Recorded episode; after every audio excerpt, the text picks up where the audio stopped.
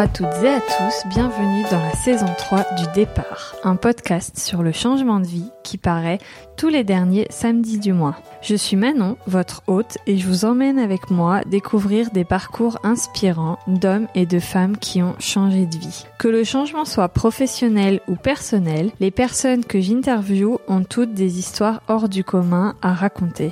Je vous laisse découvrir mon invité du jour et n'oubliez pas, ce n'est pas le point de départ qui compte, mais bien le chemin que l'on décide de tracer devant soi. Aujourd'hui, j'accueille Pascaline à mon micro. Pascaline, c'est une ancienne chef de produit dans l'agroalimentaire qui est aujourd'hui pâtissière à son compte.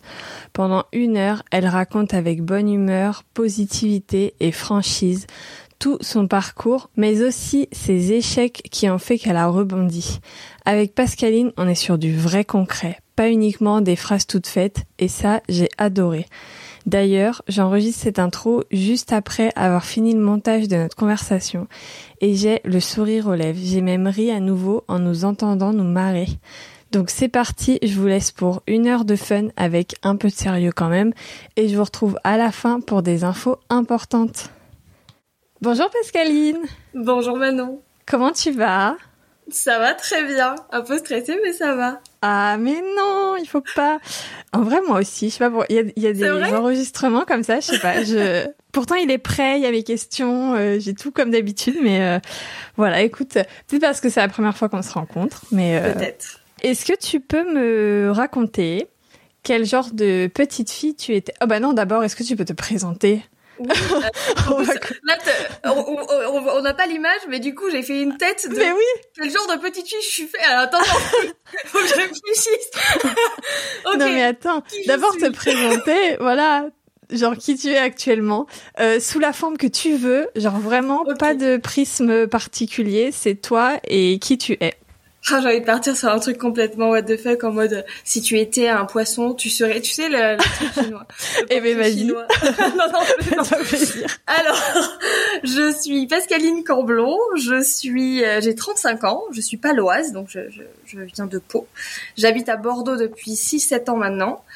Et je suis euh, entrepreneur, euh, autodidacte et pâtissière euh, aujourd'hui. Et je vis de ça depuis 3 ans, 4 ans je perds les comptes. On est en quelle ah date J'ai 34 ans 4 ans. Alors, j'ai dit 35 Non d'ailleurs, j'ai 34 ans, j'ai pas encore 35, mais c'est bientôt. Donc euh, du coup, je, je, commence à faire le parallèle.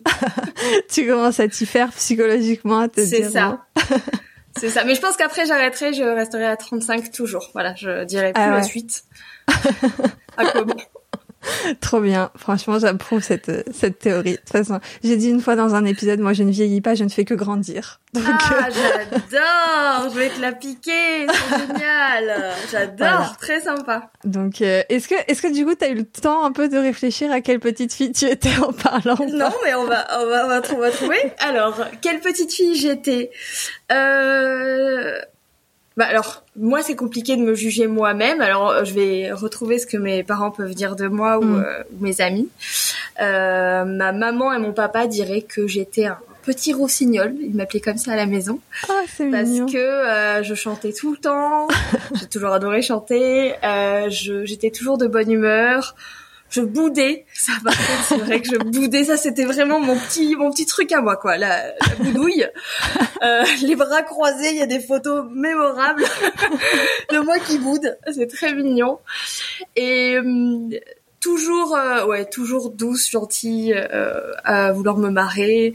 À, si je faisais une bêtise ou que bon, se disputer un peu avec mes parents, aller m'excuser. Ça, c'est, oh.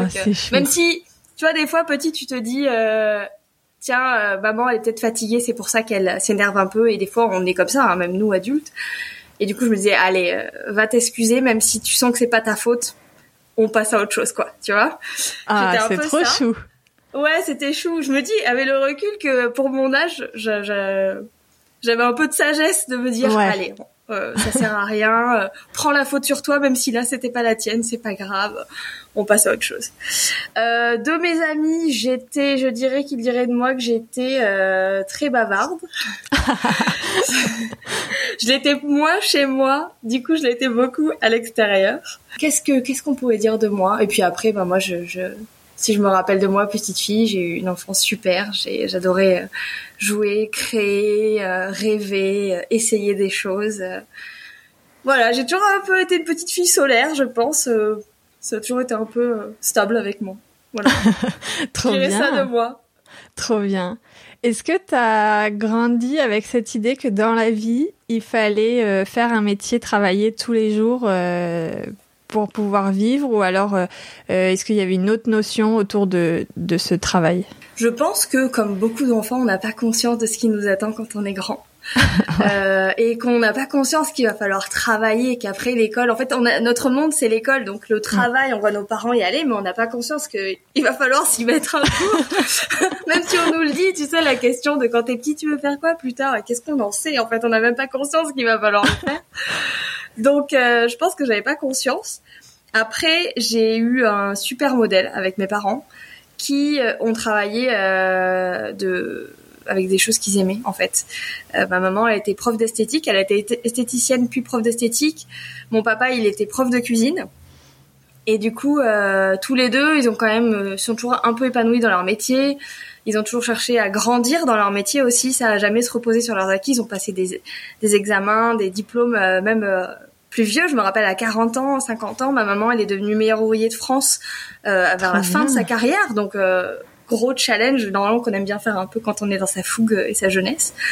Donc euh, je pense que j'ai eu ce modèle là en tout cas, même si j'avais pas conscience qu'il fallait que je travaille, que j'ai eu ce modèle que c'était quand même chouette d'avoir un métier euh, où on allait passer un bon moment quoi. Trop bien. Et donc tu répondais quoi quand on te demandait euh, tu veux faire quoi comme métier? Alors je crois comme beaucoup d'enfants, je disais que je voulais être vétérinaire. je sais pas pourquoi. Euh, je, je sais pas. Je t'avoue que le seul métier j'étais ça. Mais par contre, c'est très drôle.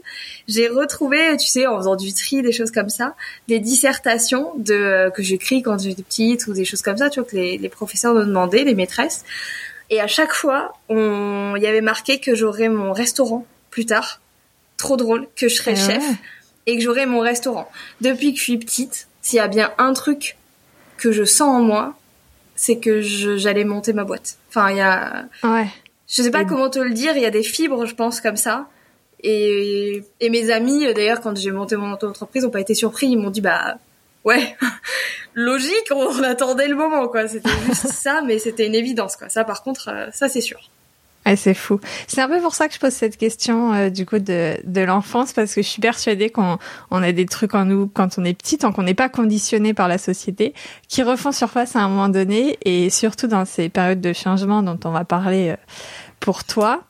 Et du coup, après, comment est-ce que tu construit ton parcours euh, scolaire après en, en grandissant? Est-ce que tu as, mis le doigt sur un métier plus précis? Comment est-ce que tu as construit euh? bah, Mon parcours scolaire, il a été plutôt simple. J'étais ni une très bonne élève, ni une très mauvaise.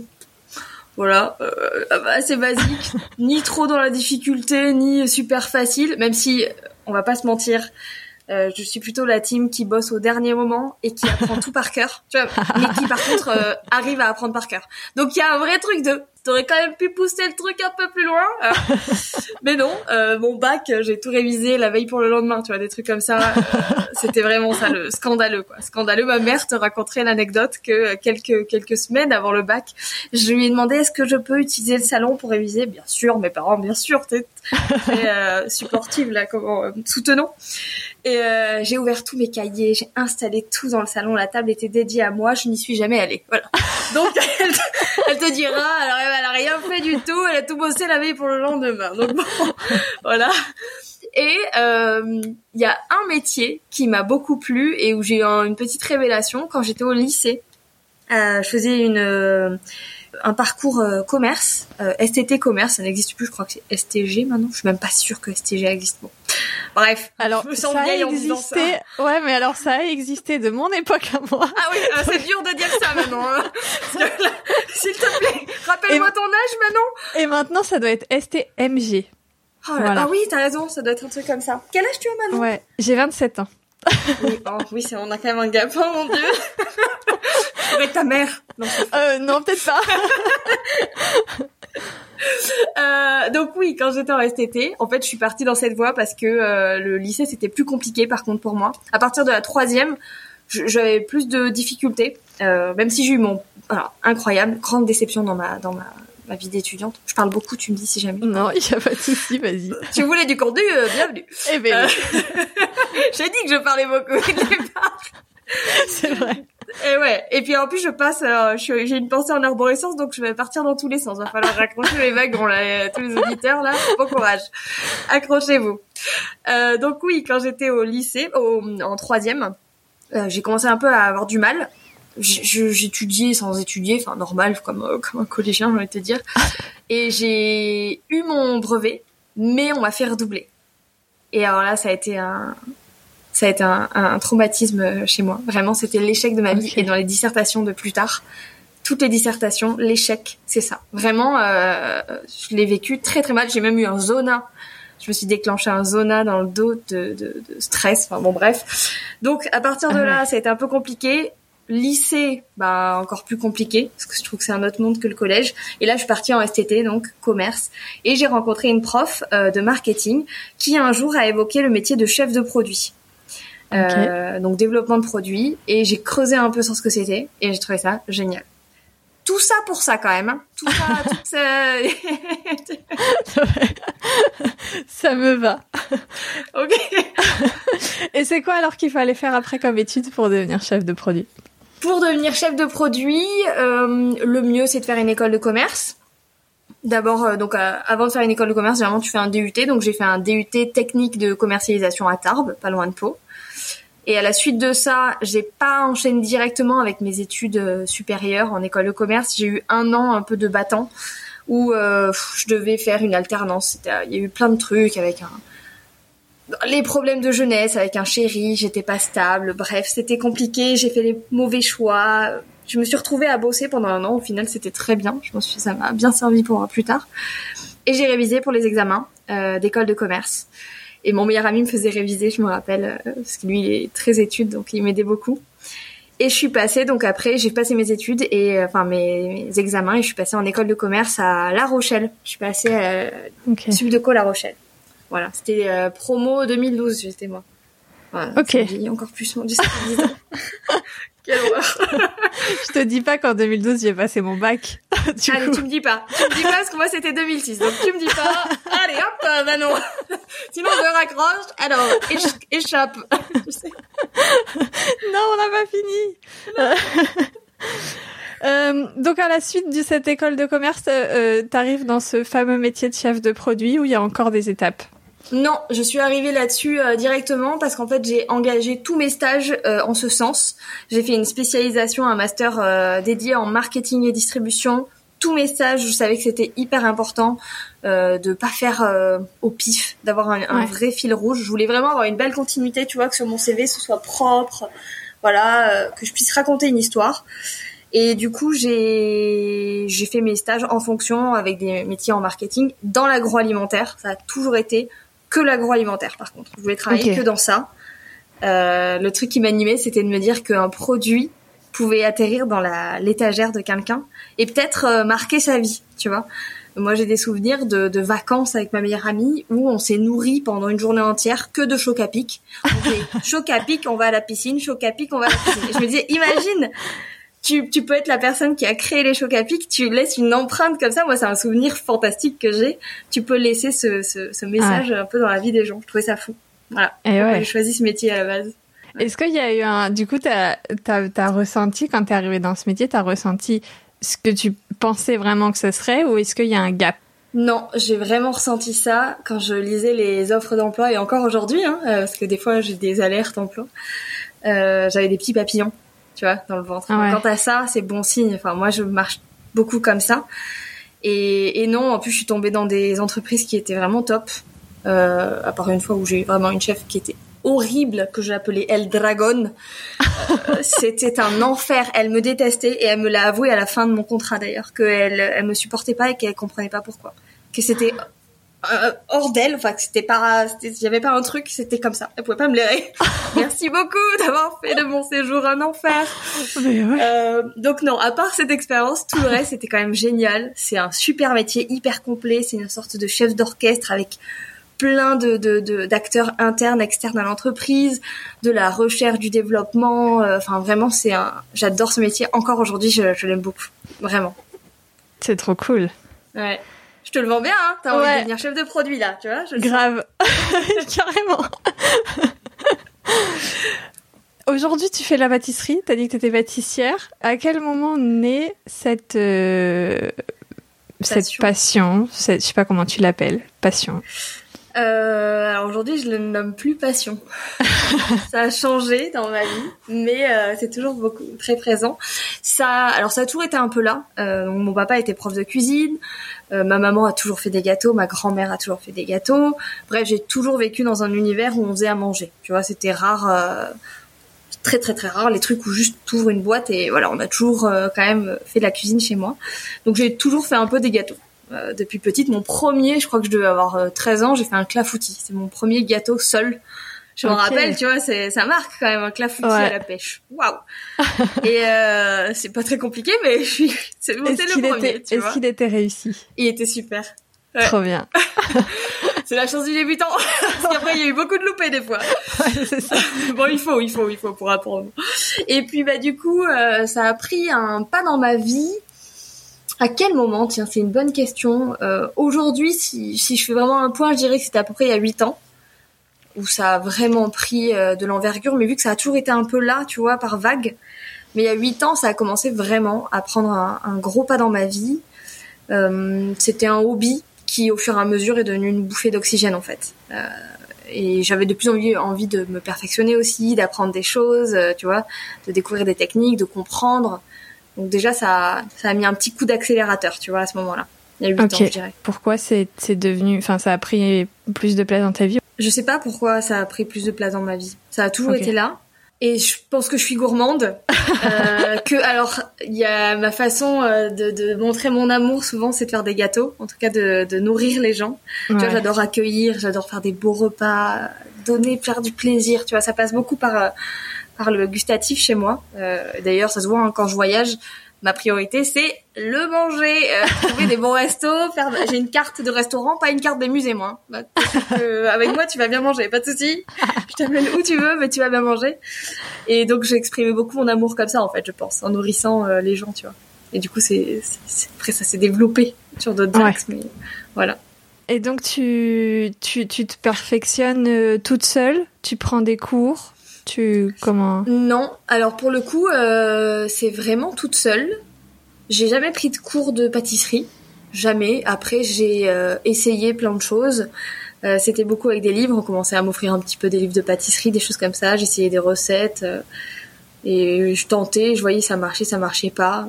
Je comprenais pas encore pourquoi ça marchait pas, mais en tout cas, ça marchait pas des fois. j'ai eu aussi, j'ai rencontré des, des, des, personnes qui pâtissaient, des, des amateurs comme moi, qui m'ont aussi donné des conseils euh, des fois quand je demandais ou des choses comme ça, donc qui m'ont permis d'évoluer. Et puis après, bah, c'est beaucoup d'essais, beaucoup d'échecs. Ça, c'est un gros truc que je conseille quand euh, j'ai des gens qui viennent en atelier avec moi. Je leur ai dit, faites, loupez, mais loupez les recettes. C'est bien de louper. C'est comme ça, on apprend, on pleure en bon coup, parce que qu'est-ce que j'ai pleuré devant mon four Et je te jure, oh là mon dieu. Et, euh, et après on comprend plus en fait, tu vois. Ouais. Euh, tu réessayes avec autre chose, avec peut-être ta technique. Euh, d'échouer, c'est comme ça que tu apprends. Et d'ailleurs, quand on est enfant, avant d'apprendre à marcher, on se casse la figure un nombre de fois incalculable. Mais du coup, on continue d'avancer quand même et de se lever, tu vois. Sinon, on serait tous à quatre pattes. Hein, Donc, heureusement qu'on continue. Donc, échouer, échouer, euh, ça a été mon, plus grand succès. Euh, louper des trucs, apprendre, euh, être curieux. Voilà, comment j'ai grandi en pâtisserie. Est-ce que c'est aussi facile de se dire qu'échouer, ça permet d'apprendre dans la vie plus de tous les jours? Parce que louper un gâteau, finalement, oui, on pleure devant son four, mais c'est pas dramatique. Après, tu parlais d'un échec qui t'a marqué euh, en troisième. Est-ce que depuis, il euh, y en a d'autres qui te marquent ou est-ce que c'est quand même euh, dans ton tempérament de te dire, bon, bah, échouer, ça permet d'apprendre et de mieux comprendre? Je pense que plus on vieillit et plus on mûrit, en tout cas, moi, c'est comme ça que je, je vis les choses. J'ai alors comme beaucoup de monde, hein, quand t'as un gros échec qui te tombe dessus, euh, t'accuses le coup, tu dois le digérer. Il y a des échecs euh, ou en tout cas des, des blessures que je mets, euh, que j'ai encore du, je suis encore en train de travailler et d'essayer de cicatriser alors que ça fait genre deux ans, tu vois. Donc autant te dire voilà. Mais euh, pendant que ça cicatrise et pendant que tu te remets un peu de tes émotions, t'apprends et tu te rends compte que finalement c'était pour le mieux. Mm. Euh, voilà. Et là, j'ai par exemple une amie qui s'est lancée dans l'entrepreneuriat et ce que je lui ai dit, je lui ai dit là, elle ne sait pas si elle va arrêter, continuer, commencer ailleurs ou quoi. Je lui ai dit dans tous les cas, tu, quand t'échoues, t'apprends et quand tu recommences, tu repars pas de zéro, tu repars de tout ce que tu as déjà appris. Ouais. Donc à partir de là, euh, donc ça c'est un peu une philosophie que j'essaye d'avoir vraiment dans ma vie pour euh, continuer de me lancer en fait, parce que sinon, euh, si t'as peur de l'échec, tu avances plus. Ouais. C'est ça le truc, c'est qu'il faut continuer d'avancer. C'est pas grave d'échouer.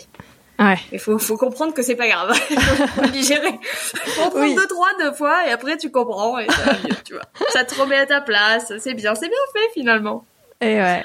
On a dit que, du coup, la pâtisserie avait pris de plus en plus de place dans ta vie, que t'avais, euh, tu te perfectionnais, etc. Est-ce qu'il y a un moment, un contexte qui fait que tu te dis que tu vas professionnaliser ça? Oui, tout à fait. Il y a eu un vrai contexte. Euh, déjà, j'ai fait, j'ai travaillé deux ans dans une grosse entreprise. J'ai travaillé chez Nestlé euh, en tant que commercial. Un an dans les dans les Alpes, un an sur Bordeaux. C'est un super métier qui t'apprend plein de choses, euh, mais qui est quand même très dur. J'étais responsable de secteur, donc en gros, je démarche les magasins pour faire rentrer mes produits. Super métier. En plus, j'avais une super équipe euh, dans les Alpes qui était géniale. Mais je commençais déjà à pâtisser un peu là parce que j'avais besoin de m'évader un peu de ce métier. Tu vois Ok. Puis je suis arrivée à Bordeaux. Là, je suis tombée sur un chef. Euh, j'ai pas le droit de dire le mot en C, mais euh, c'est un vrai C. euh, très manipulateur, qui m'a, qui a détruit mon auto-estime, euh, ma, ma confiance en moi, mes capacités à être qui je suis, à créer et tout. Donc là, j'ai pâtissé encore plus. Donc il y a eu ça. J'ai été licenciée de chez Nestlé. Euh, alors ça, tu vois, on parlait d'échecs tout à l'heure. Ça, ça a été euh, très très dur à digérer. Surtout que j'ai été licenciée pour un motif qui était. Je te raconte des trucs hyper intimes. Il y a plein de gens qui ne savent pas ça. euh, j'ai été licenciée pour insuffisance professionnelle.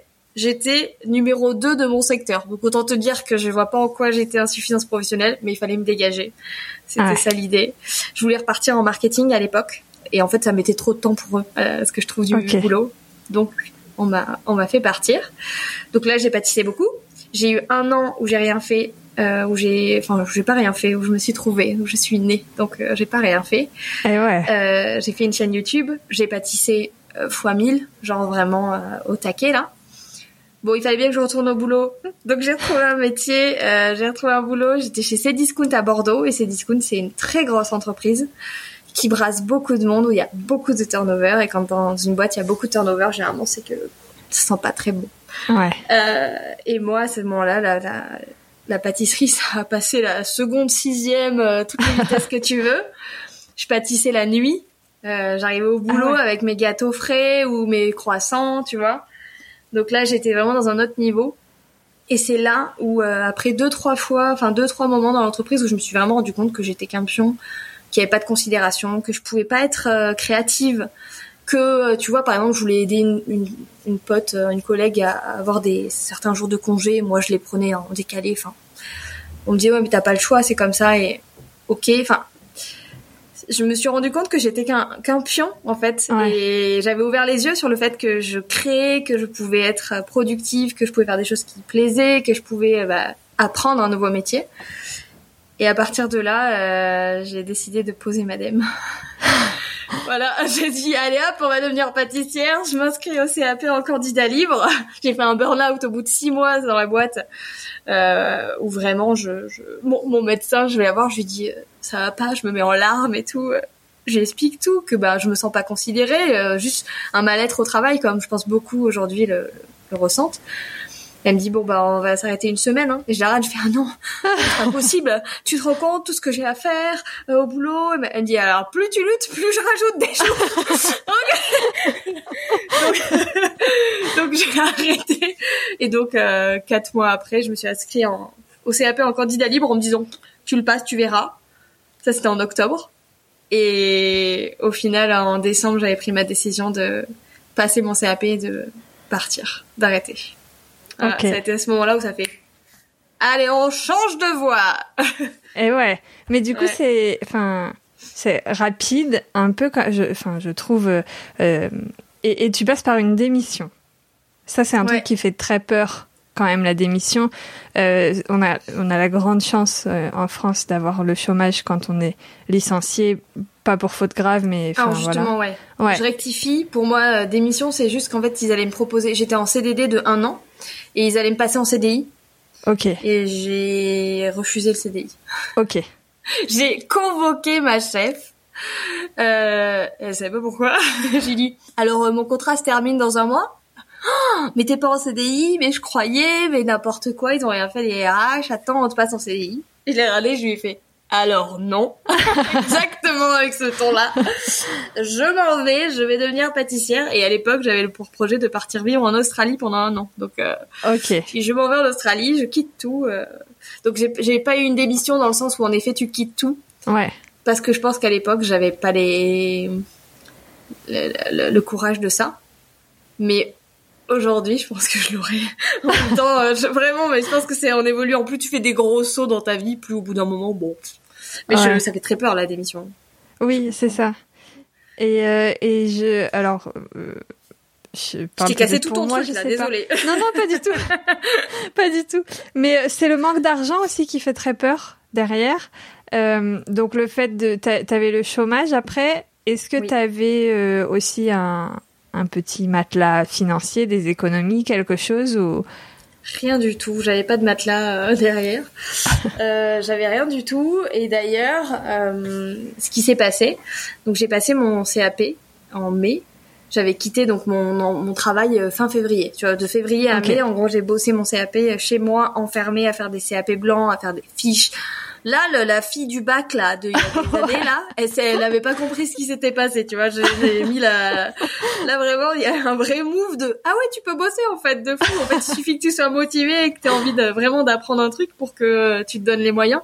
Parce que quand tu bosses toute seule, quand t'es en autodidacte, tu vas chercher l'info, mm. on te la donne pas. Donc c'est pas le même move. Euh, tu vois, t'as toujours peur de pas avoir assez. Donc tu continues de creuser les infos. J'ai regardé tous les C'est pas sorciers pour comprendre encore plus de mes cours, tu vois, au cas où j'aurais loupé des trucs. Enfin vraiment, euh, tu fais des recherches partout. Et du coup, euh, je passe mon CAP et je me rends compte que ok j'ai mon chômage, mais on se rappelle que j'avais déjà fait un an et demi de break. Ouais. J'avais déjà tapé dans mon chômage en fait. tes droits chômage sont pas euh, ouais voilà éternel. J'avais déjà malheureusement quel dommage. non en plus on a un super pays pour ça franchement c'était trop cool. Je peux pas je peux pas dire le contraire. Mais bon je savais que mes droits étaient pas éternels et qu'il fallait que je fasse attention parce que ben ils allaient un jour s'arrêter. Et du coup ben, j'ai pris une décision euh, qui a été si dure qui a été si dure. J'ai décidé de vendre tous mes biens tous mes meubles, tout ce que j'avais, euh, que j'avais acheté quand j'étais bien en CDI et tout, tu vois, et euh, de lâcher mon appart que j'adorais d'amour pour partir en coloc euh, au centre-ville de Bordeaux où je payais la moitié de mon loyer, quoi. Donc j'ai passé toutes mes assurances, tu sais, au tiers. J'ai dégagé. Vraiment, j'ai fait le point. J'ai renégocié mes contrats. Tu vois. Allez, on va faire ce qu'on peut pour limiter la casse et faire durer le peu d'argent que j'avais encore le plus possible. Donc j'ai fait ça, ça a été euh, dur pour moi parce que bah je m'étais fait un petit cocon, ça faisait un petit moment que je vivais dans mon appart. Euh, je l'aimais vraiment, mes meubles, je les avais choisis avec amour. Enfin, tu vois, j'avais pris, pris n'importe quoi. J'avais vraiment fait mon petit truc à moi. C'était trop bien. Donc tout lâcher, tout vendre, euh, je pleurais pour une table basse, on en est là. Euh... Mais ça, enfin moi je comprends. Hein, moi, je... En fait, je, suis en train de m'imaginer, je me dis c'est une super idée. Oh. je me suis dit c'est une super idée parce que c'est vrai qu'on a, enfin les gens disent oui, euh, j'avais euh, j'avais pas d'argent de côté, mais en fait ils avaient 20 000 euros, tu vois, enfin et et et là de se dire en fait il y a vraiment des solutions, elle, est sous nos yeux la, la solution. Et bah, en fait, mais je me dis il faudrait que je vende ma table basse. Oh. T'as vu, c'est dur. Hein. c'est, c'est, ça peut paraître bête euh, et très matérialiste, et en plus on est quand même dans une société assez comme ça. Mais mine de rien, d'avoir fait ce move aussi, ça m'a permis d'avoir un autre rapport avec les objets aujourd'hui, euh, d'avoir un autre rapport avec euh, ce que je possède. Même si j'aime ce que je possède, aujourd'hui, ça me déchirerait moins le cœur de de tout donner, de tout vendre, tu vois. Ouais. Euh, voilà. Donc déjà, ça a été un bon, un bon tremplin aussi pour euh, couper certaines parties de ma vie, tu vois, de je veux dire euh, de capitalisme, tu vois, de consumérisme, voilà. Euh, donc ça c'était un bon move. Et puis après, bah la solution, ouais, euh, je me suis dit la coloc. Tu, sur Bordeaux, tu trouveras pas pas cher en loyer, tu pourras pas descendre. À l'époque, j'avais un loyer de 620 euros toute seule, ce qui est ni grand, mais quand même qui reste un budget quand t'es solo, tu vois. Et quand je suis allée en coloc, je crois que j'étais à 300, 350. Ouais. Enfin, c'est, c'est, tu gagnes la moitié, c'est, c'est pas négligeable. Et du coup, ça a été euh, dur pour moi. Trouver une coloc, la, la bataille, vraiment. Et eh ouais. Heureusement, j'avais trouvé une où je me sentais bien, euh, avec des gens où je me sentais bien, qui était clairement pas la, la meilleure coloc de l'année, euh, qui avait plein de défauts, mais au final, c'est du feeling. Ouais. Et ça a été plus dur, par contre, pour mon entourage. Okay. Mes parents, de me voir partir, euh, vendre tout et partir en coloc. À 30 ans, qu'est-ce que tu fais, ma pauvre Pascaline? Euh, Tu quittes tout, tu vends tout ce que tu as réussi à acheter, tu vois, euh, une situation. Ma maman, elle a souvent ce mot-là à la bouche. Faut que tu aies une situation. Ouais. Tu vois, euh, ça c'est, je pense, l'époque de nos parents aussi, avoir une situation. En fait, ça, veut dire quoi, avoir une situation? Ouais. Si tu l'as, mais que t'es malheureux, bon, s'en fout un peu, non? Et du coup, ouais, ça a été un peu mal à accepter. Qu'est-ce que tu fais à 30 ans? Repartir en coloc euh, puis j'avais une chambre, hein, tu vois, c'était pas c'était pas une coloc comme on peut penser des fois où c'est beau et tout. Pas du tout, c'était un vieil immeuble à moitié prêt à s'effondrer à Bordeaux. Euh, tu vois, moi, je suis arrivée, j'ai refait tous les joints. Vraiment, en plus parce que j'ai fait un décor euh, dans la salle à manger parce que vraiment c'était des gars qui habitaient, ils avaient le décor c'était différentes bières de différents pays. Non, ça dégage. même pas rempli, tu vois. Donc ça a dégagé avec leur autorisation bien sûr. J'ai fait une immense map monde en fil sur le enfin bon bref, j'ai passé des heures à redécorer les trucs pour faire un truc un peu mignon, tu vois. mais mais ça a été euh, plutôt dur euh, plutôt dur d'être accepté par mes par mes parents. Mais bon, euh, ça a aussi permis à, de couper justement, je pense le le sentiment d'être un enfant et ouais. 30 ans et de de voir maintenant mes parents comme des adultes. Ça restera mes parents parce que c'est le titre qu'ils ont, mais euh, ouais, voilà. d'égal à égal quoi. Ouais, je suis plus une enfant, tu vois. Ça y est, ça a vrai. Ça, je me suis détachée de de de, de mon statut d'enfant euh, qui suit et écoute ce que ses parents disent, tu vois. Ouais. Ils sont inquiets, ah là là, je suis une mauvaise fille. Non, je fais ce que je veux en fait. Donc c'était très très bénéfique au Et final. ouais, Ouais. trop chouette. Mais c'était dur, hein. Ah, j'ai pleuré. Hein. 2018, t'as pas idée. Hein. J'en ai versé des larmes. Euh... Je sais pas combien de litres j'en ai versé. J'avais une chanson que j'écoutais en boucle et quand je la réécoute, je me ça me remet dans le même ambiance. Et ouais. C'était euh, du film The Greatest Star et c'est attends A Million Dreams. Si jamais tu tu peux l'écouter, il faut écouter les paroles. Et en fait, c'est un, un gamin qui dit j'ai des plein de rêves. Je rêve d'un monde fou. Je me les suis décrit dans ma tête. Quand je m'endors, j'y pense. On me dit, euh, tout le monde me dit que je suis euh, fou de penser à ça, de penser que je peux faire ça. Mais je les écoute pas, peu importe. Je vais les le créer ce monde. Et je l'ai écouté. J'ai les chairs de poule. J'ai dit repenser à ça. Je l'ai écouté en chialant, en me disant allez, tu vas y arriver, tu vas y arriver, c'est dur, tu vas y arriver. Regarde, c'est de nouveau les larmes. Ouais, oui. voilà, mais c'est l'émotion. C'est- C'était Ouais. l'année euh, dure 2018. Mais là, c'est bon, c'est fait. Pose des questions pendant que je sèche mes larmes. Vas-y. On reprend des trucs terre à terre et tout. Alors, qu'est-ce que je consomme le matin au petit-déj? Donc, tu sais, sans transition. Non, mais par contre, quand tu t'es lancé dans le CAP, quand t'as dit je veux devenir pâtissière, euh, c'était quoi l'objectif derrière? C'était d'en faire mon métier. J'avais décidé de devenir pâtissière, je savais pas quoi encore, Ok. mais je voulais faire des gâteaux et faire ça de ma vie, quoi. C'était... Voilà, je vais devenir pâtissière, je voulais partir en Australie pendant un an, travailler dans une euh, pâtisserie euh, australienne, me faire une expérience, j'avais toujours rêvé de partir à l'étranger vivre, donc euh, j'ai acheté mon visa. Euh, spoiler, je ne suis jamais partie. C'est une autre question, ça. C'était ça. Mais sans plan, hein. Juste, euh, allez, on va, on va suivre un peu son cœur. euh. Il y a des, quand j'étais plus jeune, j'avais eu une autre passion et que j'avais pas suivi. Donc cette année, cette fois-ci, c'était, Ok. je ne referai pas deux fois la même erreur. J'avais suivi mon cœur cette fois-ci. De toute façon, j'avais un diplôme. J'avais, je me suis dit dans tous les cas, ça va apporter que du plus à ton métier de chef de produit si jamais tu dois y retourner. Euh. Parce que tu connaîtras, un métier autre et tout. Tu vois, auras une spécialisation. Dans tous les cas, je perds pas mon diplôme, j'en rajoute un. Euh, je perds pas mes expériences, j'en ai toujours. J'ai, enfin, tu vois. Donc au final, c'était que du plus, même si je venais à me vautrer. Bah, au final, j'avais, j'avais pas perdu grand chose, quoi. Donc j'avais plutôt gagné, je pense. C'était plutôt ce move-là, quoi. Voilà.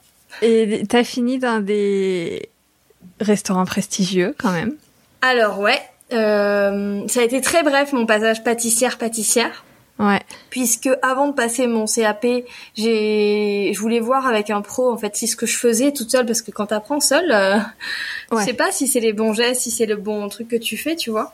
Et du coup, euh, à l'époque, j'allais voir euh, je ne sais combien de thérapeutes et de psy pour m'aider à surmonter tout ce que tout ce que je, je mettais en place parce que c'était très très euh, éprouvant émotionnellement. Et une fois une thérapeute, je me mets en larmes et tout. Je dis mais moi je cherche des stages, j'arrête pas d'appeler, d'envoyer mes CV, personne me répond. Et elle me dit mais parce que je savais pas non plus la comment ça fonctionnait en fait de postuler. Elle me dit mais attends moi je connais quelqu'un, mais il est en Dernos, c'est-à-dire à 45 minutes de Bordeaux. Euh, si, t'es, si tu es chaude pour y aller, euh, j'appelle et on sait jamais, tu vois. Je mais bien sûr, bien sûr, je ferai 12, 12 heures de route s'il faut, je dis bien sûr. Pas de souci, tu vois, t'es tellement motivé, porté par ton truc. Et au final, j'ai décroché un premier stage, euh, parce que quand j'étais, j'étais du coup au, Pôle emploi à ce moment-là, avant mon CAP, à Andernos, pendant trois semaines, un mois. Génial. Euh, une pâtisserie traditionnelle, c'était génial, j'ai appris plein de choses. Le chef, il m'a vu débarquer dans sa cuisine, un vieux bougon là, s'est dit c'est qui celle-ci encore Au final c'est un pote maintenant. il râle toujours autant par contre, ça n'a pas changé. Mais euh, il m'a donné confiance aussi en moi, mine de rien. Il m'a laissé faire beaucoup de choses en fait. Euh, je lui montrais ce que je fais tac tac tac. il me dit ouais c'est bien. Il me laissait faire. Il m'a appris aussi des choses, il m'a challengé un peu, donc ça c'était cool. Et après, euh, sur Bordeaux en boutique aussi. C'était chez Pierre Mathieu, qui est un ancien chef de palace, lui pour le coup, mhm. euh, qui est basé à Péberlan. PM pâtisserie et en lui c'est rigueur euh, palace, vraiment euh, super, un apprentissage génial. juste avant mon CAP, première semaine, j'ai eu l'impression d'être débile chez lui. en fait, il ouvrait sa deuxième boutique donc c'est beaucoup de boulot d'ouvrir une deuxième boutique, faut tout mettre en place, faut que tout soit clean. Enfin vraiment c'est un boulot de fou. Moi je débarquais sans vraiment savoir, en plus sans avoir la notion de ce que c'était. Et forcément tu donnes pas du boulot à quelqu'un comme ça quand tu connais pas. Il savait pas comment je pâtissais, si je savais gérer. Enfin et puis lui il avait sa rigueur de palace. Du coup la première semaine j'ai fait la plonge et les peser. Ouais, j'ai fini en larmes à la fin de la semaine en me disant ils me prennent pour une débile. en plus, je me suis trompée sur les pesées des fois, tu vois, parce que tu fais tellement tout le temps les mêmes trucs.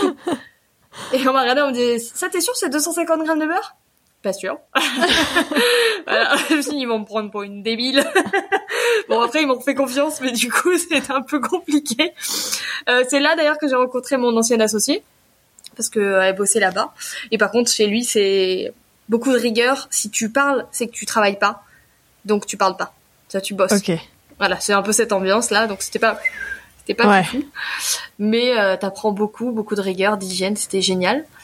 Je me suis rendu compte après ça, donc je passe mon CAP, je l'obtiens, j'ai une mention, j'ai adoré, c'était génial, cette journée de CAP était géniale le, le, prof qui nous a évalués était super. Je, je connaissais mes cours par cœur. J'avais trop envie, tu vois, d'être là. Donc, euh, il était trop content de me voir. heureuse finalement. J'avais, j'avais eu, faut, faut que je raconte quand même cette anecdote. J'avais eu une euh, une viennoiserie des mendiants, je crois. Ça s'appelle comme ça. J'avais jamais vu. Je, je, même dans les livres, j'avais jamais vu. Je savais pas ce que c'était. En boulangerie, j'avais jamais vu. Et je vois ma fiche et je me dis mais à quoi ça ressemble et qu'est-ce que c'est quoi? Enfin, quand tu, tu vois, du jour au lendemain, je te balance un gâteau un peu les profs de Mercotte, tu vois, c'est un peu ça. Version CAP, sauf que c'est mon examen, tu vois. Et je passe mon oral avec euh, le prof. Et il me dit ça va parce qu'il voit que bah je gère, hein, j'ai tout bossé, tout est timé, enfin voilà, je suis pas je suis pas là en, dilettante.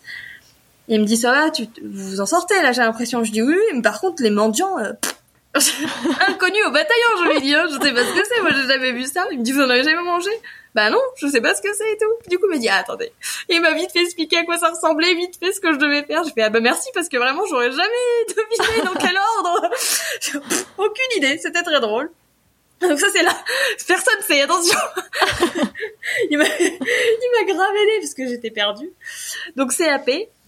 Euh, après mon CAP, je me rends compte donc euh, qu'en boutique, c'est pas vraiment ça qui me plaît parce que ben me lever à 4 heures, faire les mêmes gâteaux tous les jours, toute la semaine voir personne, pas de jour ni rien. Enfin, c'est pas un plaisir. Il y a pas de créativité. Il y a Ouais. non.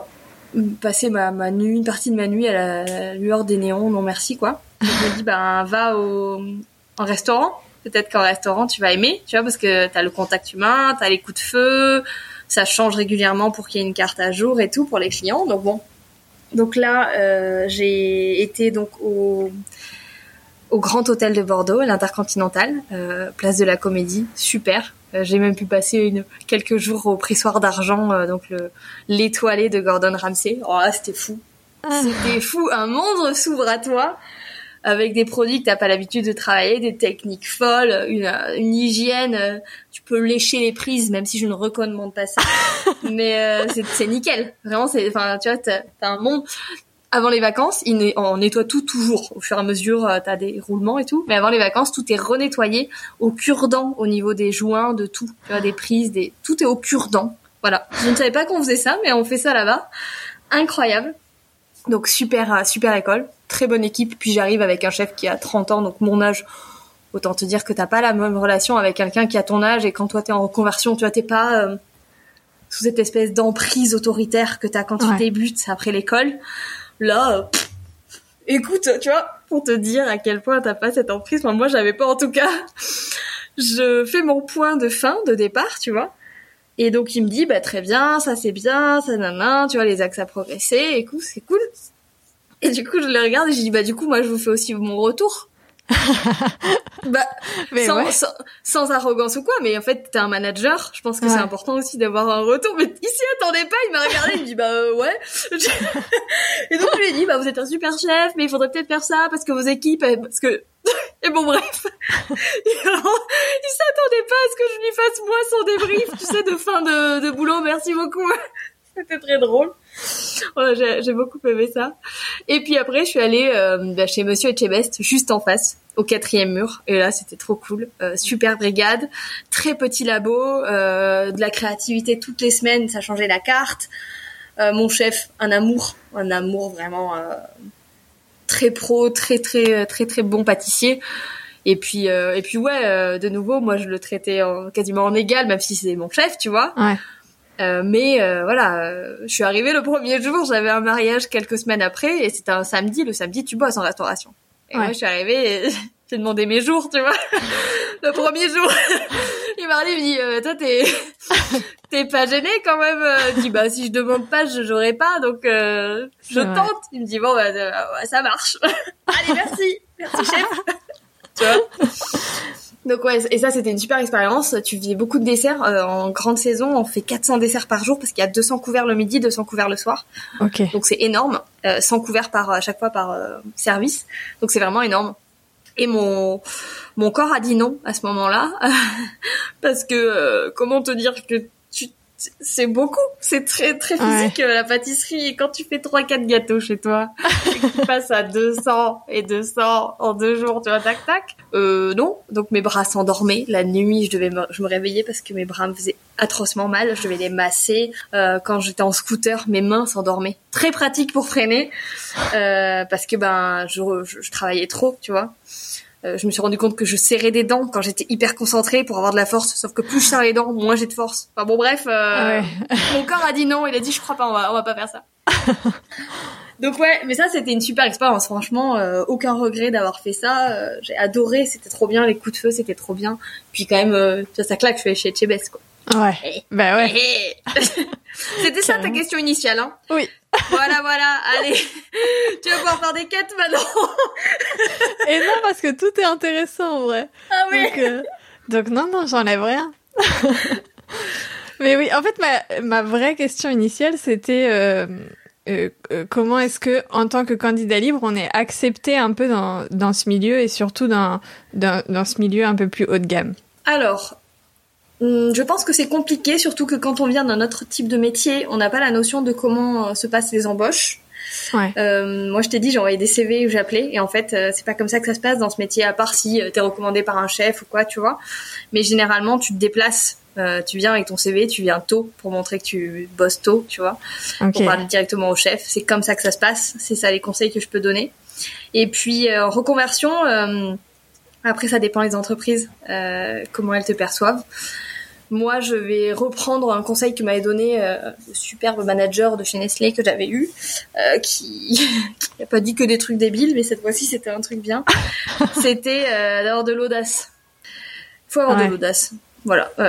Et faut pas, faut pas hésiter à aller voir, à aller demander, à aller au culot, à taper. Coucou, bonjour, est-ce qu'il y a le chef? Est-ce que machin? Est-ce que vous prenez des gens? Est-ce que... Faut pas hésiter. Franchement, euh, on perd rien. Moi, je vois, j'ai des fois des demandes de candidature pour des euh, CAP, des contrats d'apprentissage ou quoi. Moi, je prends pas, mais je sais que certaines personnes euh, sur Bordeaux sont plutôt friands ou peuvent en prendre. Du coup, je les redirige. Tu vois, ils ont peut-être pas eu la notion de les appeler ou quoi machin. Donc, on sait jamais. Des fois, il suffit d'une personne, d'un bon contact. Faut pas, faut pas hésiter à oser et à se déplacer. Voilà, je pense. Après, donc, ton passage chez, chez Etiebest, tu te lances à ton compte Oui.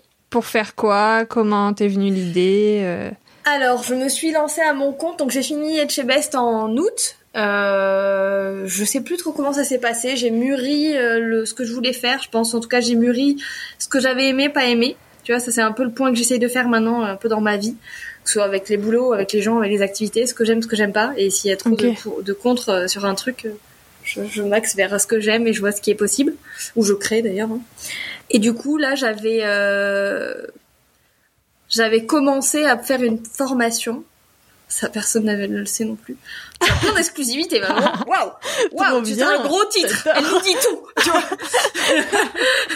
On a tout. Euh, j'avais commencé à faire une formation en vidéo pour les gens qui passent leur CAP en candidat libre pour qu'ils puissent avoir une formation donc payante hein, que j'avais faite entièrement en vidéo et j'avais créé un programme entier euh, de quelles sont toutes les bases à savoir, quelles sont toutes les choses à savoir, mais euh, où j'avais mis en place toutes les erreurs, enfin j'avais rectifié toutes les erreurs que moi j'avais faites en tant qu'autodidacte. J'avais perdu beaucoup d'argent avec de la matière première que je n'utilisais pas ou je fais un pâton d'une pâte et je l'utilise pas, enfin tu vois. Et du coup j'avais fait tout un programme pour optimiser ça avec tous mes conseils que je pouvais avoir, les conseils de l'amateur à la maison et les conseils maintenant de la pro. Tu vois, c'était euh, un bon melting pot de ça, sous couvert en plus d'un prof qui m'avait euh, justement euh, chaperonné au CAP, tu vois, pour voir que je fasse pas n'importe quoi. Je voulais faire un truc assez propre et que ce soit assez abordable. Donc à la base, c'était ça mon projet. Donc pour ça, j'ai ouvert une auto-entreprise. Euh, en octobre, je crois, quelque chose comme ça. Donc tu vois très vite, hein. Euh, vraiment, euh, tout s'est quand même fait assez vite. Je voulais être dans l'action de ça. Et dans la même lignée, tout ce qui était atelier me paraissait assez logique parce qu'en fait, je m'étais rendu compte que la boutique, ça me convenait pas. La restauration, c'est quand même un métier assez particulier, mine de rien. T'as des heures assez découpées. Enfin, bon, euh, donc au final, c'était pas non plus euh, mon grand dada. Donc j'ai essayé de voir ce qui me plaisait. Au final, ce qui me plaisait quand je remontais à la source des gâteaux, c'était l'humain à la fin. tu vois. Ouais. je t'ai dit, je faisais des gâteaux parce que j'aime les gens. Ouais. Et donc finalement, on va voir les gens. Donc j'ai fait des gâteaux avec eux. Donc voilà, j'ai fait un twist en disant ça. Et c'est comme ça que l'idée des ateliers est née euh, à la base. Ok. C'était en quelle année à peu près? Euh, 2018. Ah, je t'ai dit 2018. Euh... Ah oui, c'était. Ah, la révolution. Eh ouais. Ouais, ouais, ah oui, oui grosse révolution. Ça, l'entreprise est née euh, dans, dans ma coloc. Vraiment euh, en mode euh, coloc et tout. 2018, non, ça a été très très rapide. tout ça, j'ai j'ai actionné une fois que c'était parti. Et d'ailleurs, je reviens sur la coloc, mais un move que j'ai fait, qui est un peu similaire pour moi à la démission, c'est que j'ai donné mon préavis d'appart sans avoir d'autres backup. Ah oui. Et à Bordeaux, je ne eh savais pas, mais euh, complicado, hein, tu vois. Et ouais. Donc ouais, 2018, euh, grosse année. Grosse, grosse année chez moi. Sympa. Carrément. Oui, parce que moi, je suis partie de Bordeaux en 2018 et euh, et ça c'était devenu quand même assez compliqué de, de trouver des appartements avec la ligne euh, la, ligne rapide Paris Bordeaux et tout. Ouais, c'est ça, exactement. Donc c'était assez compliqué, mais au final. Donc ouais, fin 2018, c'est là que tout a commencé à voir le jour. Ok. Cette entreprise, ouais. C'est fou, hein. Et ouais. Je, fais le recul des fois. C'est bien de discuter avec toi parce que tu oublies en fait souvent de te poser, de regarder derrière et de dire ah ouais quand même, hein, il s'est passé des choses. Hein. Ouais. Il s'en est passé des aventures hein, depuis. Hein. Là, ça fait 4 ans du coup. Mm. Ça va faire 4 ans là. Euh, je vais vraiment, je fêter mon mon anniversaire d'auto-entreprise. Hein. C'est fou. Ah c'est fou, 4 ans. J'ai déjà envie de renouveau, hein. soyons bien clair. Je crois que mon cycle c'est 4 ans chez moi. Ah ouais. Bah, et du coup, donc cette formation euh, pour le CAP n'a jamais vu le jour N'a jamais vu le jour. Ok. Alors, euh, elle a jamais vu le jour. Elle a été entièrement tournée. J'ai toutes les vidéos. J'ai tout fait. J'ai, enfin, vraiment, j'ai tout mis en place, tu vois, les recettes et tout. J'ai tout créé. Mais elle a jamais vu le jour. Pourquoi? Parce que euh, en, je crois que c'est en 2019, il y a eu une annonce comme quoi en 2020 ou fin 2019, il y allait y avoir une euh, mise à jour du CAP. Ouais. Exactement. Et du coup, tout le contenu que j'avais fait, bah, il y avait une grosse partie qui manquait. J'étais plus chez moi, donc je pouvais plus Ouais. tourner euh, comme je voulais. Donc ça servait à rien. voilà. Écoute, c'est pas grave, euh, c'est pas grave. Donc elle a, elle a pas vu le jour, mais bon, c'est pas grave. Au final, euh, c'était c'était un premier pari. Je pense qu'il faut essayer des choses et des fois ça se fait, des fois ça se fait pas. c'est pas très grave. C'est pas un regret en tout cas pour moi. Ok. Non, du tout. Bien. Mais par contre, le, le- donc le timing de la formation n'était pas le bon, mais par contre pour les ateliers, ça, Ouais. ça a fonctionné. Alors pour les ateliers, ça a fonctionné, ça a pris beaucoup de temps. Ça a pris beaucoup de temps parce que bah faut se faire connaître. Ouais. Euh, C'était compliqué quand même euh, sur Bordeaux, mine de rien. Il y avait des gros pôles, il y avait l'atelier des chefs, il y avait déjà des gros des gros intervenants. Moi, l'avantage que j'avais, c'est que j'allais beaucoup chez Zodio euh, quand j'étais amateur parce qu'il y avait beaucoup de produits de pâtisserie, de, Ouais. de- d'ustensiles, d'ingrédients que je connaissais pas ou que j'arrivais pas à trouver. Et du coup, je m'étais un peu tapé copine avec euh, les vendeuses, tu vois.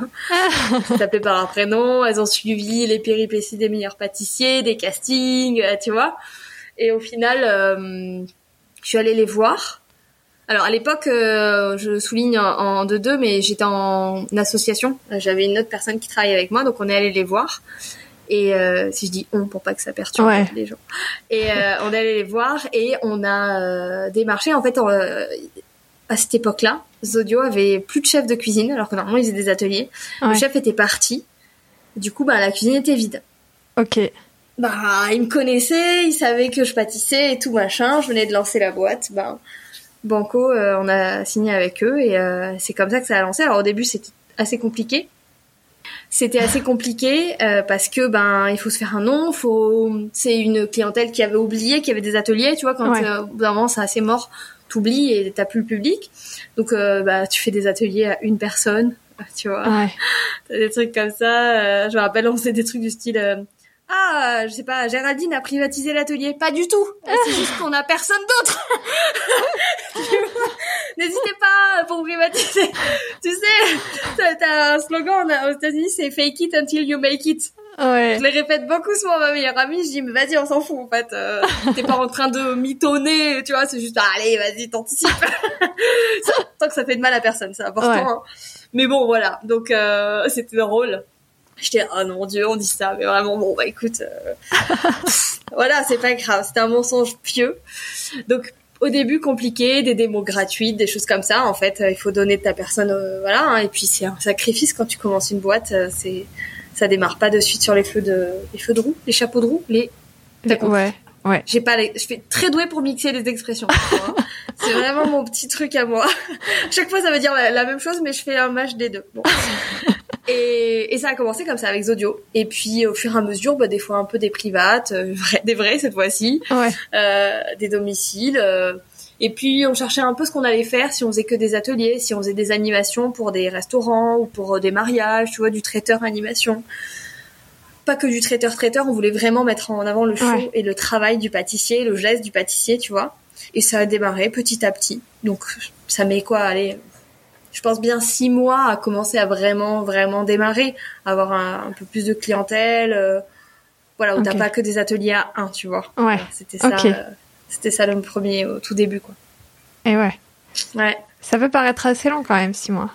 C'est long, mais d'un autre côté, tu crées plein de choses, tu démarches partout, euh, enfin. et puis chaque client, c'est une victoire.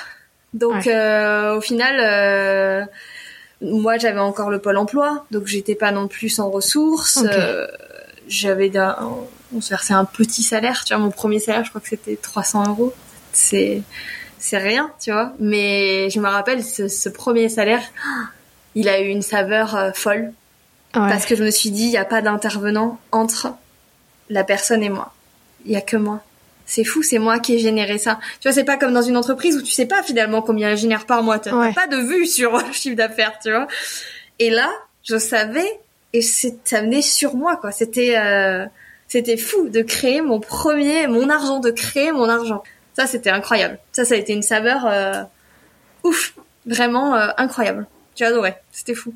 Même 300 euros, hein. c'est même si j'avais l'URSSAF et tout derrière, mais elle était folle. Cette sensation euh, de créer ton propre salaire, c'était, c'était génial, vraiment. Et ça, ça l'est toujours, hein. Mais tu perds le, tu, tu perds le truc. Tu vois vite l'URSSAF, après tu calcules l'autre truc, tu vois. Mais bon, j'étais naïve encore à cette époque-là, j'étais- j'ai pas conscience des impôts de l'entrepreneur qui sont sympas. Mais Ouais. bon, ouais, ça a commencé comme ça. Donc c'est un peu long, mais au final, euh, il faut laisser le temps au temps. Hein. Regarde quand tu quand tu deviens maman, Mm. tu mets neuf mois hein, pour faire un pour euh, créer un bébé, hein, et pour le mettre au monde, bah, une entreprise. euh, c'est rare à part un gros buzz que ça aille euh, plus vite. Hein. Ouais. Ouais, ouais. C'est un bébé aussi, hein. c'est aussi un accouchement difficile. C'est tout aussi dur en termes de gestation. J'adore ce parallèle, il est très bon. C'est vrai. Donc ouais. Alors, depuis, t'as fait deux choses qui, d'un point de vue de groupie, un peu me paraissent folles. t'as écrit un livre et t'as Ouais. fait le meilleur pâtissier professionnel. C'est fou, hein. Alors, par contre, j'ai pas l'ordre euh, Moi non plus. Non, je vais. Alors, toi, dans, ta- dans ton objectif à toi, dans ta vue à toi, j'ai euh, écrit un livre et fait le meilleur pâtissier. Dans ma vie à moi, j'ai fait le meilleur pâtissier et j'ai écrit un livre. Ok. Parce que, alors, le meilleur pâtissier, c'est quand même ce qui m'a un peu donné envie de devenir pâtissière. Ce qui m'a en tout cas mis un peu plus le pied à l'étrier d'essayer des nouvelles choses. Ok. Que je regardais la version amateur avec Mercotte et tout. Donc je l'ai essayé en amateur deux fois Ok. le casting. Et deux fois, tu m'as pas vu à la télé. Donc, ça te donne le résultat. En fait, c'était au tout début de ma vie de pâtissière. J'arrivais jusqu'au bout du casting, ce qu'on appelle le testing. Euh, si jamais il y a même une vidéo sur ma chaîne YouTube euh, où j'explique comment ça se passait, les épreuves et tout. Ok. Eh Euh, ouais, j'ai plein, j'ai plein de trucs, j'ai plein de trucs cachés moi, hein, tu sais. ouais. Mais je Et mettrai ouais. les liens et tout, comme ça. ça sera Allez, plus caché. elle va revivre, dis donc. je poste une fois tous les 8 ans, mais tout va bien. mais donc j'avais fait, j'ai loupé deux fois au dernier, aux portes du château en fait, parce que mon niveau correspondait pas à mon profil. Euh, ils castent des personnalités. Ok. Au meilleur pâtissier, on le sait, on le voit, il y a toujours Ouais. la petite mamie ou le petit papy, le petit jeune un peu prodige, deux trois neutres, un peu triste, mais c'est vrai, faut pas se le cacher. Euh, tu vois, des, des, euh, un peu des, des super super doués, enfin il y a un peu toujours Mm. les mêmes profils. Moi, je pense que j'étais le profil de euh, la, la un peu fun rigolote que t'as envie d'aller voir, euh, de voir aller, aller loin, tu vois. Mm. Sauf que mon niveau était pas bon, euh, pas assez bon en tout cas pour aller loin Ok. sous la pression et tout. Et du coup, au début de ma vie de pâtissière, c'était pas, c'était no way, quoi. Euh, c'est pas possible, tu vois. J'ai eu des échecs pendant la, j'ai ri pendant les castings, si tu savais les bouillasses que j'ai pu faire. Bon, bref. Il y a vraiment des trucs, tu te dis, j'ai ri. Il y avait Benoît Couvrant, donc le bras droit de Cyril Lignac. Euh, je sais plus un des castings. Ils nous font faire un gâteau. Pff, vraiment. euh, je, je le regarde, le gâteau, je me dis jamais je vais pouvoir le transporter de cet endroit au plateau. Et du coup, j'ai passé mon bras en dessous, Benoît Couvrant tenait comme il pouvait, enfin, vraiment. Je lui dis vraiment, chef, on fait n'importe quoi. C'était épique. Donc, j'ai fait des grosses boulettes, il y a des tartelettes qui sont tombées par terre. Bref, euh, c'était très drôle. J'ai loupé. Puis, ma vie de pâtissière se lance, ma vie classique se lance, euh, et je prends du galon. Euh, je passe mon CAP, donc je comprends les techniques, la tactique. Je fais des ateliers, donc en plus, je sais animer en même temps que je pâtisse, tu vois Ouais. qui est une vraie force en fait parce que souvent t'es très focus mais en fait maintenant ça devient un automatisme de ce qu'il faut penser. Enfin mon, Ouais. mon cerveau va un peu partout. Et au final euh, je repasse je- enfin je repasse le casting. Un- le chef de l'intercontinental euh, Alexandre Oliver autrefois m'envoie un message et me dit euh, ils m'ont contacté pour le meilleur pâtissier pro parce que du coup j'ai un diplôme maintenant. Ça m'intéresse pas. En plus il faut être un binôme et moi ça m'intéresse pas peut-être que vous ça peut vous intéresser c'était le début de no- notre euh, vie d'entreprise donc c'était 2019, tu vois. Donc autant te dire que euh, bien sûr ça peut m'intéresser. Ouais. Déjà le casting, euh, j'ai trop envie de le faire. Enfin c'est une émission que j'ai toujours eu envie de faire, donc euh, ouf. Et puis bah là c'est pro, c'est pile au début de la boîte, donc ce serait un super highlight dessus, tu vois. Ouais. Donc Banco, euh, on appelle, c'est le dernier jour du casting. Euh, ils, euh, ils nous disent bah, envoyez euh, une petite vidéo de présentation. Heureusement, bah moi je maîtrise euh, maintenant les outils de montage vu que j'avais fait une chaîne YouTube. Et J'ai le matériel, je sais quoi faire. Enfin, tu vois, mine de rien, toutes les, les compétences que j'ai acquises euh, autodidacte, ça sert. Ouais. Et au final, je fais la petite vidéo, papa, papa, on la monte, tac, tac, tac. On l'envoie, ils aiment bien, parce qu'on est un profil atypique. Pour ceux qui ont vu l'émission, on était les deux copines bordelaises. euh, et de trentenaires, de femmes qui font euh, ensemble la pâtisserie, de profils atypiques. Moi, je suis euh, une autodidacte qui est devenue pro. Elle, elle était du milieu de la pâtisserie, euh, de certains restaurants un peu huppés ou quoi. Donc c'était c'était une super com- complémentarité, deux profils de personnalités différentes aussi. Donc bref, ça match quoi. Ils nous font passer, euh, ils nous en- demandent des photos de, gâteaux, bref on envoie et ils nous disent de venir à Paris faire le casting. Le casting se passe, c'était génial. L'avantage qu'on a, c'est donc on pâtisse en parlant, c'est notre métier. Ouais. Donc bah trop bien. Et il nous rappelle quelques temps après, vous êtes prête, vous êtes prise. Ok, bon. Euh, et ben meilleur pâtissier donc tournage en septembre 2019, octobre 2019, octobre 2019 autant pour moi. Ok. Et en fait diffusion mai 2021. Ouais. Comme tu vois, il y a un petit gap qui s'est passé entre les deux Et tout ouais. simplement. Et donc entre temps, tu sais tout. Toi, tu sais qui a gagné, euh, tu sais où t'es parti, ce qui s'est passé. Tu sais pas comment ça va être tourné, Ouais. mais tu sais quoi, tu vois. Et t'as rien le droit Euh, de dire. Et t'as le droit. Alors, pff. oui. Ce podcast euh, ne sortira jamais maintenant. Il y a trop de trucs confidentiels. T'as un oui, contrat qui dit dire. que tu n'as rien le droit de dire. Ouais, pendant 5 ans en plus. Mais je sais pas si c'est 5 ans à partir de la diffusion ou 5 ans à partir du tournage. Je sais pas. Ah ouais. Et contrat. ouais, et là, il y a une Eh. grosse différence. Ouais, j'ai déjà tout dit. De toute façon, j'ai déjà tout dit.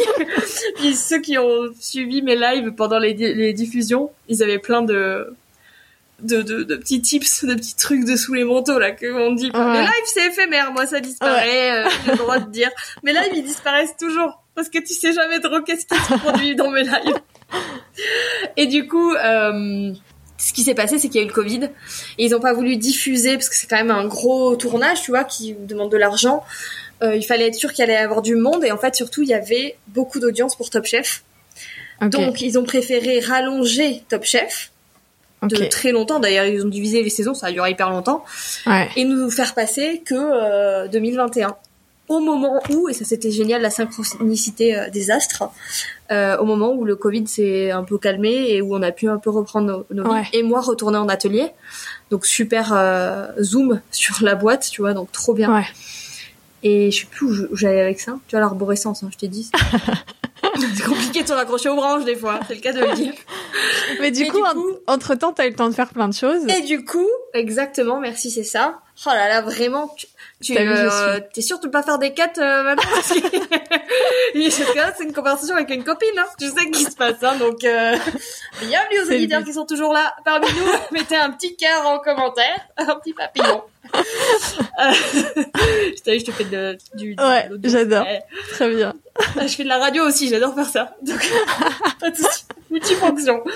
Et du coup, ça c'est terminé. On a le droit de rien dire. Bien sûr, mes proches savent. Mm. Surtout que quand t'es en tournage pendant un mois, si tu viens plus tôt, c'est que t'es pas allé jusqu'au bout, en fait. Donc, Ouais. euh, quand Ouais. ils me voient revenir, ils savent.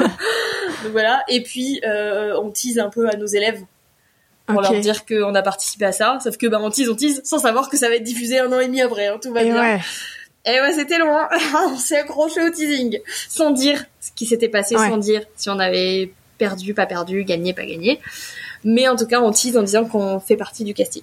Trop bien. Et donc, entre-temps, on a démarché une maison d'édition. Euh, c'était pas mon souhait à moi de d'écrire un livre particulièrement.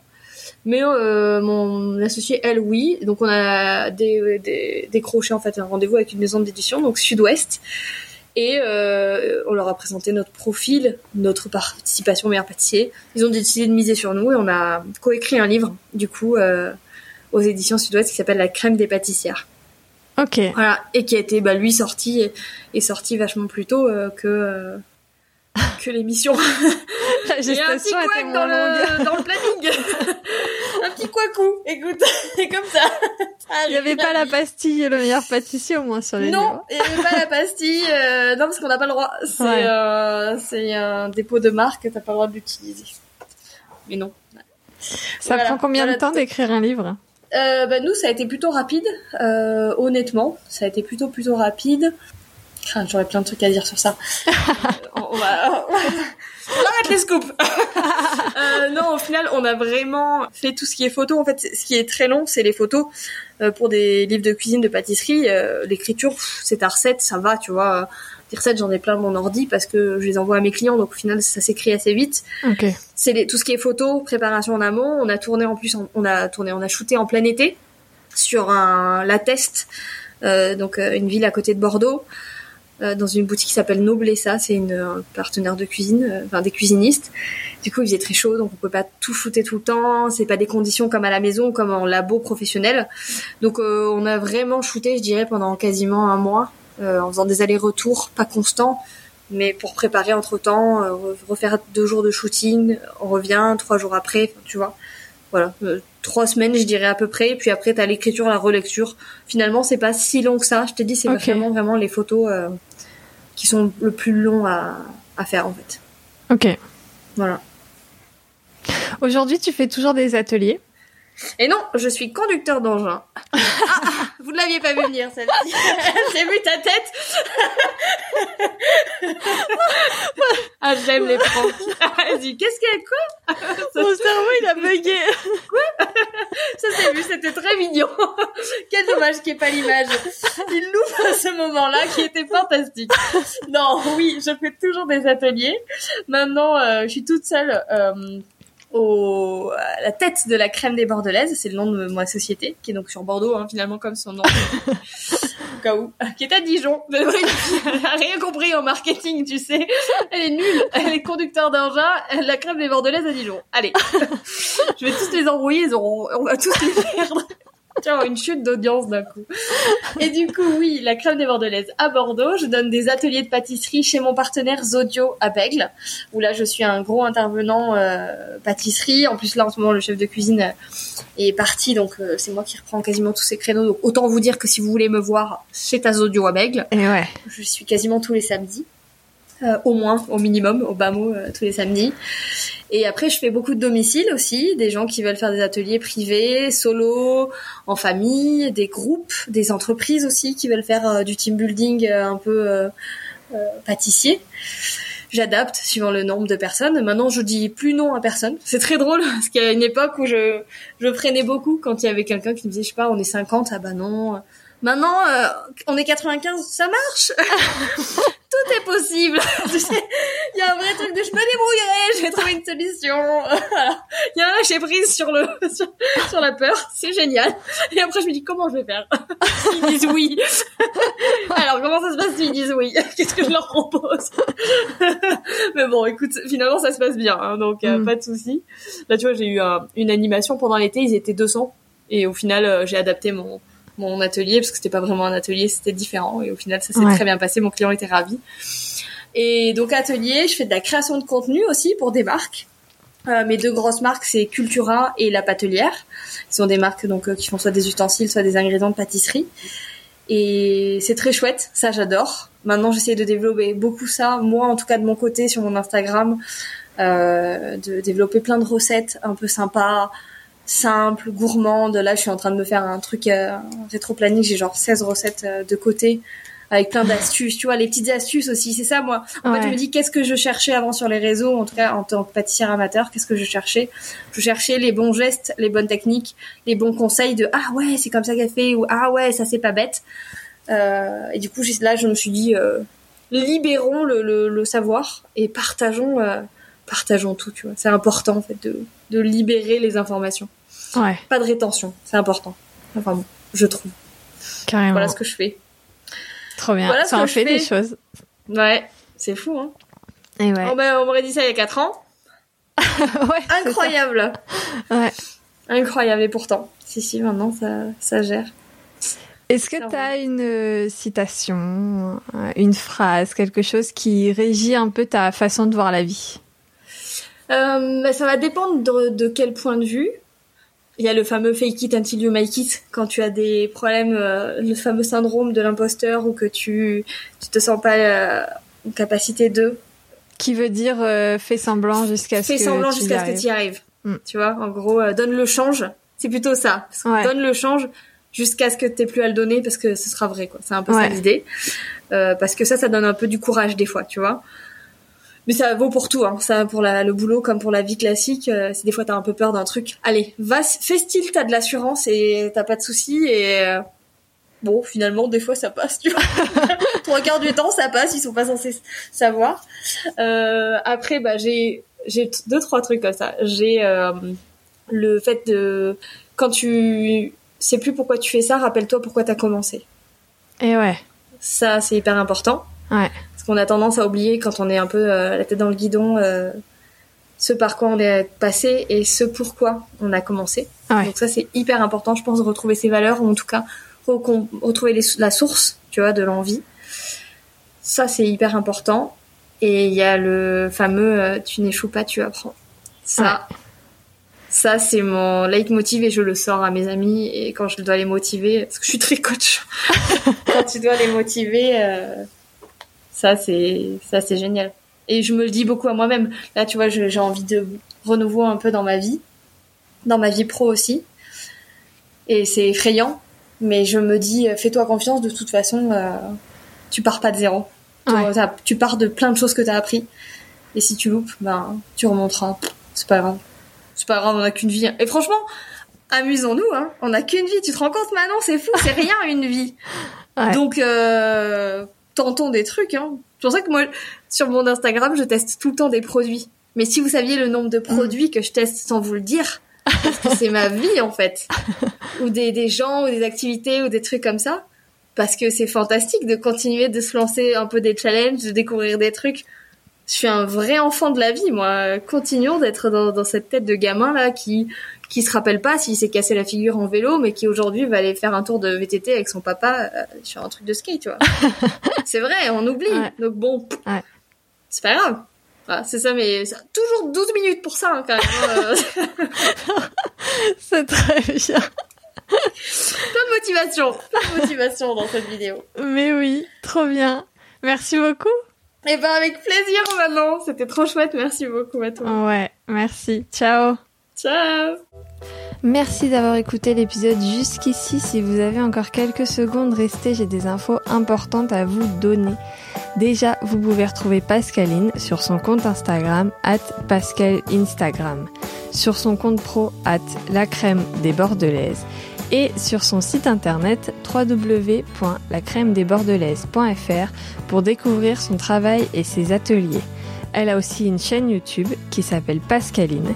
Vous retrouverez toutes les notes et tous les liens de l'épisode sur le blog du podcast www.podcast-ledépart.com.